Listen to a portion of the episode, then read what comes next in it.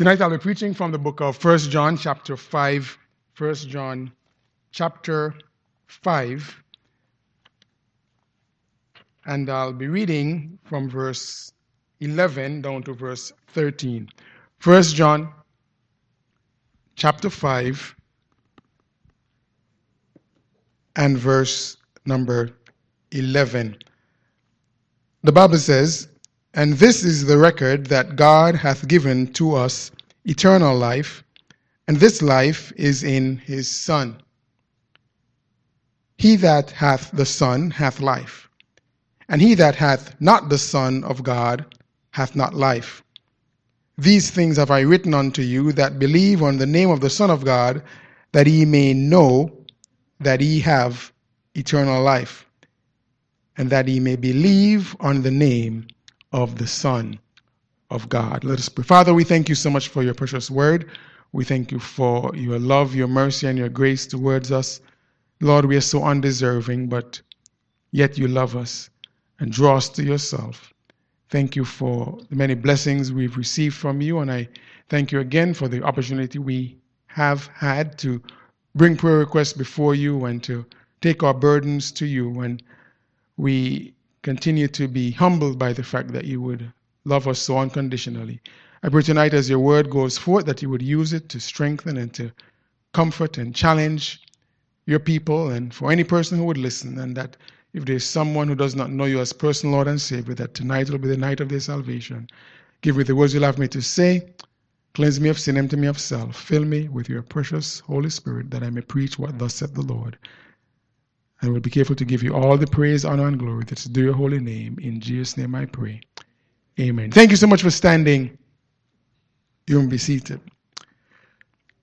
The renowned artist by the name of Paul Gustave Dore, who lived from 1821 to 1883, was traveling in Europe when he lost his passport.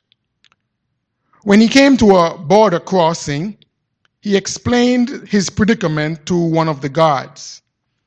Giving his name to the official, Dore hoped he would be recognized and allowed to pass. The guard, however, said that many people attempted to cross the border by claiming to be persons they were not. Dore insisted that he was the man he claimed to be. All right, said the official, we'll give you a test, and if you pass, we'll allow you to go through. Handing him a pencil and a sheet of paper, he told the artist to sketch several peasants standing nearby. Dore did it so quickly and skillfully that the guard was convinced that he was indeed who he claimed to be. His work confirmed his word. The presence of proof is often required to go beyond one's word. It is for this reason that we, as professing believers, are not to be content with just saying that we are Christians, but we also ought to endeavor to strive to demonstrate it. Amen? The theme throughout the epistle of First John is that of exemplifying true Christian character. It's not just about us making claims but it's about us demonstrating that something supernatural has taken place in our lives by way of God Himself, such that what is produced, what emanates from our life by way of our actions, our attitude, our demeanor, our entire character can only be explained by the mighty working hand of Almighty God. And that is why I've chosen to title this sermon series, The Christian's Signature. Because when God works in a life, my friend, there is something distinctive that comes forth by way of our lives. And in the chapter 5 of 1 John, we have seen in some way a culmination of this theme in that the Apostle John here gives what I call a number of proofs of salvation, evidences, if you will, that would show up in the life of a person who has been transformed by the mighty working power of God. Thus far, we have seen, first of all, in verses 1 through 6 of chapter 5, that the Christian life is characterized by a changed life. We saw that conversion takes place through the Savior. Jesus, in speaking to his disciples here on earth, said categorically, without any apology, that I am the way, the truth, and the life. No man cometh unto the Father but by me. My friend, a changed life and a transformed life comes by a person, man, woman, boy, or girl, placing their faith and trust in Jesus Christ for the forgiveness of their sins. And such an act of faith precipitates God supernaturally changing that person on the inside and that demonstrating itself on the outside. So conversion is a sign of a changed life. It's a sign of being born again. And so conversion happens through the Savior. My friend, if you are born again, you should demonstrate a change in your life. That's just a reality. That's a proof, an evidence of being born again by the Spirit of God. But we saw, secondly, by way of proofs, not only conversion through the Savior, but we saw as well that a second proof is confirmation from the Spirit. When a person is transformed on the inside, God gives us the gift of the Holy Spirit. My friend, if you have the indwelling of the Holy Spirit, you have received a divine gift from Almighty God. This third person of the Godhead comes and lives inside a believer. God seals us with this Holy Spirit. He confirms truth to us. We then begin to understand and discern truth from error, right from wrong, in accordance with the Word of God. But tonight I want us to see a third proof in these verses that I read in our text and this third proof is what I want to call confidence from the scriptures. Confidence from the scriptures. Now, you will notice in these verses, the Apostle John uses the word record. He emphasizes in verse number 13, These things have I written unto you. Understand that the Apostle John was one of the 12 disciples. He had the unique privilege of walking and talking with Jesus, sitting under his teaching for three and a half years. And so he's writing this epistle as an individual who was privileged to have a first hand account of Jesus' ministry here on earth. And because he was there, because he witnessed some things, because he was able to not get a second hand report, that made him eligible to be able to give a record of what he witnessed. Now, notice First of all, by way of the confidence that you and I can have as believers from the scriptures, notice first of all in these verses that the Apostle John gives what I call a powerful affirmation. A powerful affirmation. Now, notice in verse number 11, it says, and this is the what? Record. The record. So John is endeavoring in these verses by way of holy writ, by way of the scriptures that we now have to read, John was intent to document what he saw. to document what he witnessed. How many of you know that documentation is powerful?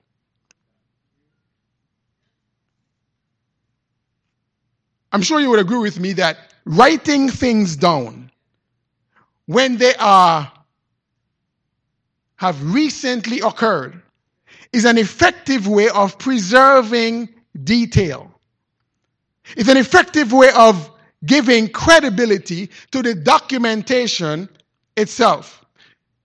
We have memories, and our memories don't seem to hold things permanently. Amen?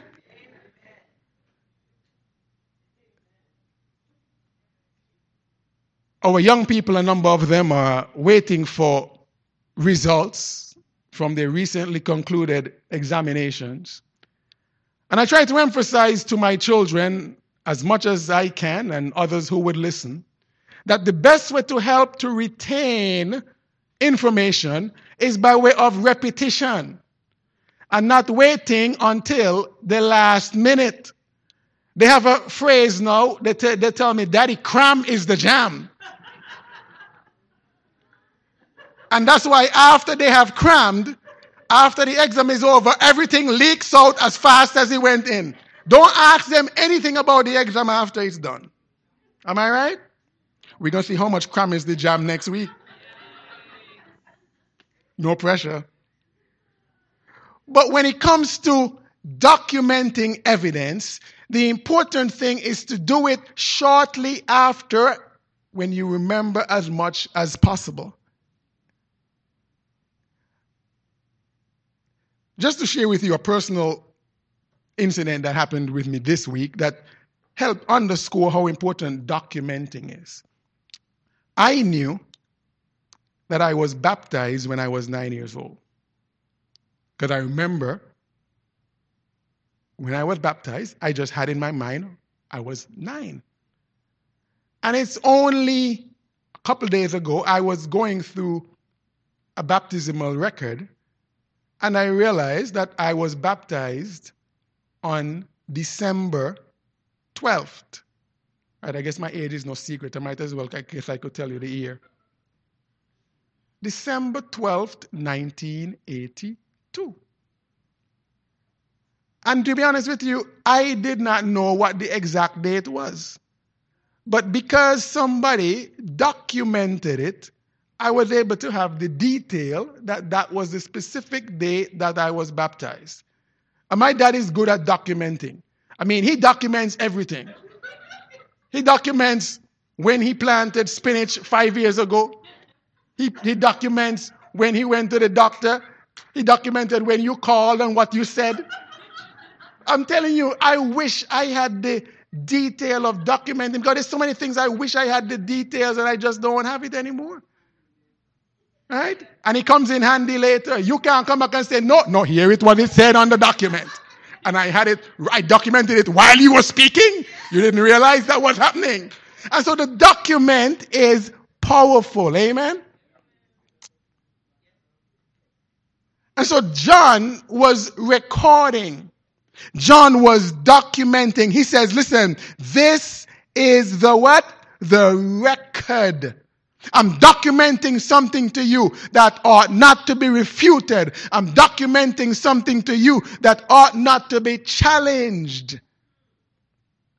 So understand, he makes a powerful uh, affirmation and he has documented evidence. But what does he what does he document? He says, I'm documenting a divine encounter. Look at what he says. This is the record. That's the documented evidence he's telling you. Listen, I got this thing written down. I, I, this is recent occurrences that you can't refute this. I was there.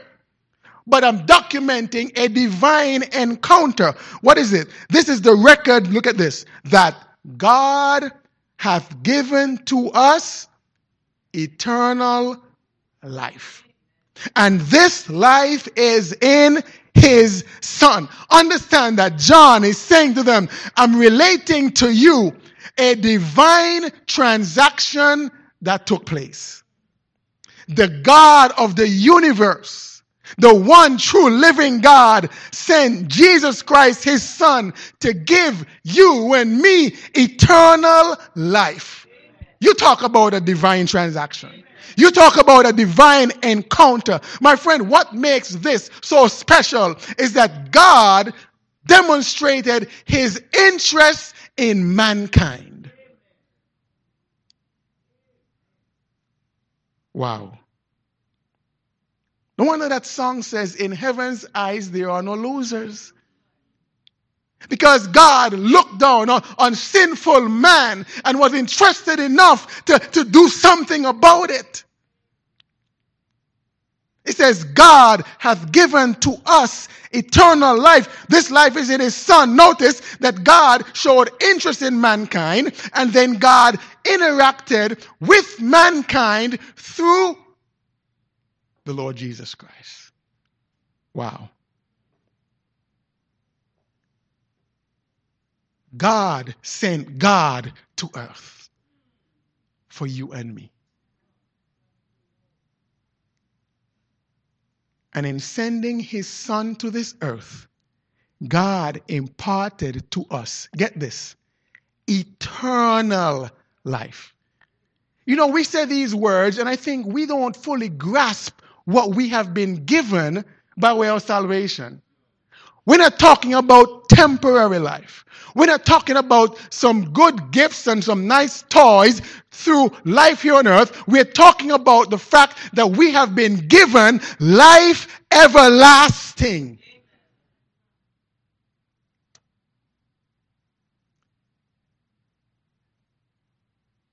The thing that unites all of us in this thing we call humanity is the fact that we all will, if life tarries, experience this enemy called death. That, that, that, that puts all of us on the same level. But think about the fact that God, in this divine, this divine encounter, sought to interrupt that trend and to give us eternal life. What a blessing. That's a divine encounter. That's what John wanted to document. He says, I've given you documented evidence of this divine encounter. And notice while he makes this powerful affirmation, he says, there's a definite effect. Look at verse number 12. He that hath the Son hath life. And he that hath not the Son hath not life. Here's what John is saying. By way of this divine encounter, what God did for you and for me is a game changer. It changed everything. Life or death is linked to a person, a person embracing Jesus Christ who has come from God. You know, there's some things and some events. If you have enough money, you get in. If you don't have enough money, you stay out. That's just how it is.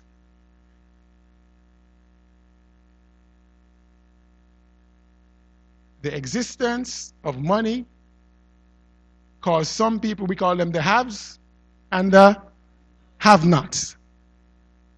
But my friend, when it comes to this great gift of eternal life, we are talking about life that never ends. My friend, you either have it or you don't. And you have it when it's linked to a person. Thank God that if you are connected to Jesus Christ, my friend, whether you have money or not, you're part of the haves. But my friend, if you don't have Jesus, you're part of the have nots. John says, listen, this divine encounter that I'm affirming, that I'm documenting, understand that I was there. I handled the precious Jesus Christ. I was there. I touched him. I spoke to him. And so John makes a powerful affirmation.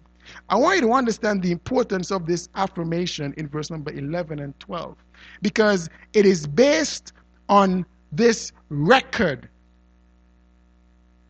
that John is documenting that he is able to notice in verse 13 provide assurance. Understand the importance of what he's documenting. Notice that what we are reading by way of scriptures is the record, is the documentation of this supernatural event. And so he provides the documentation, which is his powerful affirmation. And this powerful affirmation, here's how it's linked to, to our assurance of our salvation, of our proof of our salvation, that he, it provides assurance. Look at verse number 13. He emphasizes again the importance of this documented evidence. He says, These things have I what? Written unto you. We are reading what John wrote. But notice that this assurance that he provides is given to specific people. It's given to a specific group of people. He says, These things have I written unto you that what? Believe on the name of the Son of God. Understand that the assurance in First John chapter 5 and verse number 13 is given to believers. It's not addressed to a random crowd. It's addressed to those who have placed their faith and trust in Jesus Christ and know Him already as personal Lord and Savior. And so it's providing assurance to a specific group of people. But notice the specific purpose. He says that he may what? Know that he have eternal life. Here's what John wanted us to understand by way of this record and by way of having confidence in the scriptures. You can be confident in the promise of God that he may know. He says, You are not to be unsure. You are not to be uncertain. You are not to be worrying about whether you're saved or not. The word of God ought to assure you of your salvation. So in Romans chapter 10 and verse 17 says, So then faith cometh by hearing, and hearing by the word of God. My friend, the proof of your salvation ought to be that when you read the pages of Scripture, or when you read the plan of salvation, when you read what you did to receive your salvation, you say, Hey, I got it because the Bible said it.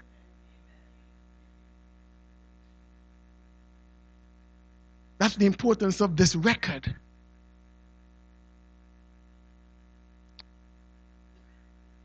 I'm sure all of you know and, of course, would have heard when I was dating, my wife and I never lived in the same place before we were married.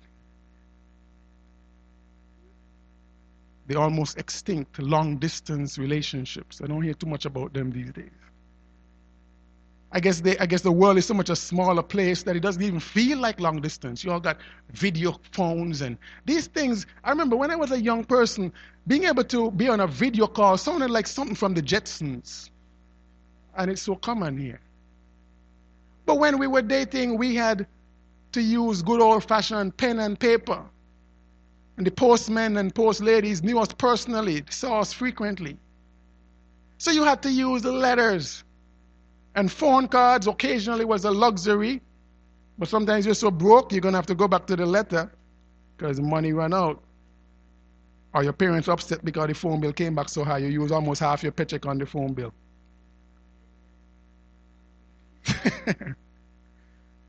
but sometimes couldn't talk on the phone. So what did I do? Go back to a letter that I read before and we read it for some continuous reassurance. Why the record was there. John says, I want you to believe. I want you to be confident. I want you to know that you have eternal life. That's the specific purpose to be confident in the promise. But I want you to notice a second thing here finally tonight, by way of John's purpose, is that you would also continue along the path. Now, if you read this verse carefully, you would notice something quite interesting that I found. I trust you'll see it as well. It says, notice, these things have I written unto you that what? Watch this. Believe on the name of the Son of God. That's the specific people, specific purpose, that ye may know that ye have eternal life. But look at this last phrase. And that ye may what? Believe on the name of the Son of God. Now, he already said in the first part of the verse, of writing these things unto you that do what? that believe on the name of the Son of God. But then he still says later on that he may believe on the name of the Son of God. Now, clearly, here, he's not talking about believing for conversion. He's ultimately saying that I want you to be confident in the promise, but I want you to be so confident in this word that you continue along the path. You with me? He's saying, I want you to, to live by faith. You, you receive saving faith that, that, that, that gave you this great salvation and this eternal life, but I want you to have serving faith and living faith to continue believing in this record. That your confidence would motivate you to and encourage you to continue to trust God, to continue to believe. You see, my friend, proof of your salvation, proof of my salvation is found in your faith being strengthened by the Word of God. When you grow in faith, it's a sign that you're saved when the word is like milk to you and you feast on it and you can feel yourself growing because of the scriptures, my friend, that's a proof of salvation. When the word has no impact on your life, my friend, you ought to be concerned. The word of God is a light. And here's what light does it helps you find stuff. Amen? It searches out stuff, it exposes where the mess is. Bible says men love darkness rather than light because they what? Their deeds are evil. Why? They don't want light. You don't want the light to expose the mess. But here's what the light of God's word also does it exposes if you're not saved. Hebrews chapter 4 and verse 12 says, For the word of God is quick, powerful, and sharper than any two edged sword, piercing even to the dividing asunder of the soul and spirit, and of the joints and marrow, and a discerner of the thoughts and the intents of the what? Heart. The light of God's word. This is Hebrews 4:12 is proof positive that when you hear the word of God preached and you're wondering how the pastor knows that, it's not that the pastor knows that, but the Holy Spirit knows that. It says it's a discerner of the thoughts and intents of the heart.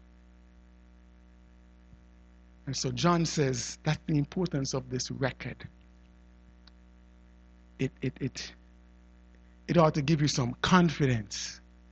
You're doubting your salvation, get into the Word of God. It will shore up some doubts. And if you're not saved, it'll expose where you really are. And so John gives, if you will, uh, another proof of salvation that the Word of God is God's record of what he has done for lost mankind. And John says, These things I have written unto you that ye may know. Every single child of God ought to have assurance of their salvation. They ought to come with the package. And the assurance comes from the record. And the record works in conjunction with the Holy Spirit of God. Thank God for proof. You know, when you have proof, nobody can make you doubt. And John says, we got proofs of salvation here. That once you have the evidence, you can be assured that you have eternal life. Thank God for evidence. Thank God for proof. And that proof ought to be for us personally, and it ought to be as well for those who don't know Christ, who can identify and say, I see the proof. That person is a representative of the Lord Jesus Christ.